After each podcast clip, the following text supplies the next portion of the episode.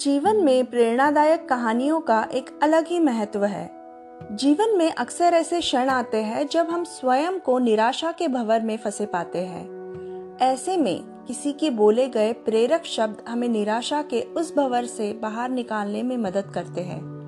तो इस महीने में मैं नंदिनी रेवनकर आपको ऐसे ही शॉर्ट स्टोरीज सुनाऊँगी जो आधारित है ऑन वेरियस बुक्स जैसे कि पंचतंत्र, अकबर बिरबल या कहो मोटिवेशनल स्टोरीज जो शायद आपने बचपन में सुनी हो। तब तो हम बस इसे एक कहानी की तरह सुनते थे। लेकिन आज जब वही कहानियाँ दोबारा सुनेंगे, तब आई एम श्योर आप ज़रूर नोटिस करेंगे कि इन कहानियों की सीख हमारी एक्चुअल लाइफ से कितनी मिलती जुलती है। आज की कहानी का शीर्षक है ज़िम्मेदारी। एक गाँव में एक किसान रहता था। उसके गाँव के बाहर एक छोटा सा खेत था।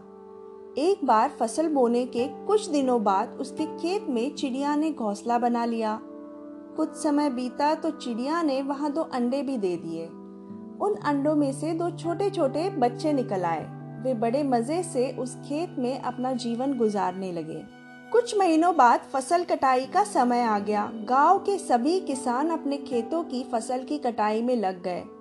अब चिड़िया और उसके बच्चों का वह खेत छोड़कर नए स्थान पर जाने का समय आ गया था। एक दिन खेत में चिड़िया के बच्चे ने किसान को यह कहते सुना कि कल मैं फ़सल कटाई के लिए अपने पड़ोसी से पूछूँगा और उसे खेत में भेजूँगा। यह सुनकर चिड़िया के बच्चे परेशान हो गए। उस समय चिड़िया कहीं गई हुई थी। जब वह वापस लौटी तो बच्चों ने उसे किसान की बात बताते हुए कहा, माँ आज हमारा यहाँ अंतिम दिन है। रात में हमें दूसरे स्थान के लिए यहाँ से निकलना होगा।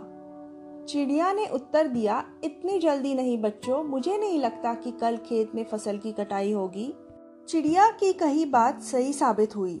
दूसरे दिन किसान का पड़ोसी खेत में नहीं आया और फ़सल की कटाई न हो सकी। शाम को किसान खेत में आया और खेत को जैसा का तैसा देख बुदबुदाने लगा। कि ये पड़ोसी तो नहीं आया, ऐसा करता हूँ, कल अपने किसी रिश्तेदार को भेज देता हूँ। चिड़िया के बच्चों ने फिर से किसान की बात सुन ली और परेशान हो गए। जब चिड़िया को उन्होंने ये बात बताई तो वह बोली, तुम लोग चिंता मत करो, आज रात हमें जाने की ज़रूरत नहीं है। मुझे नहीं लगता कि किसान का रिश्तेदार आएगा।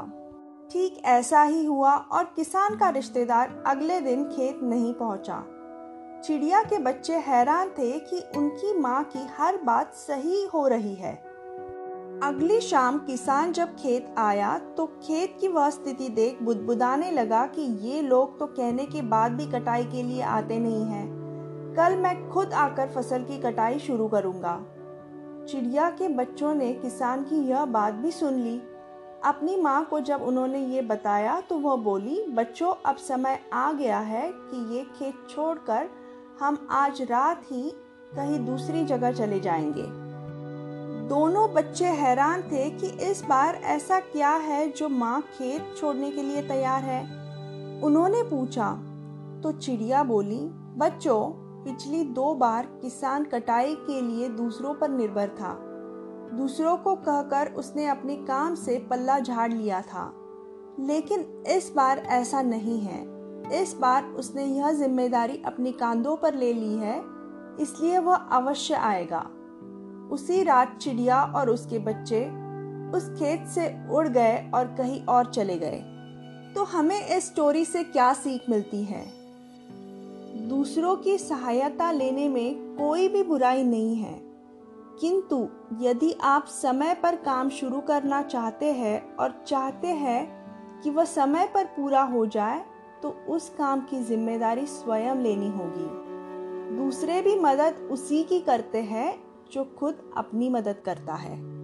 अगर आपको मॉरल स्टोरीज अच्छे लगते हैं तो stay tune in this months all the episodes और अगर आपको ये स्टोरीज अच्छे लगे तो do subscribe me on any of the platforms that you are listening from और अगर आपके कोई सुझाव है तो please write it to me on nishaswara61 at gmail.com. I'll be waiting to hear from you.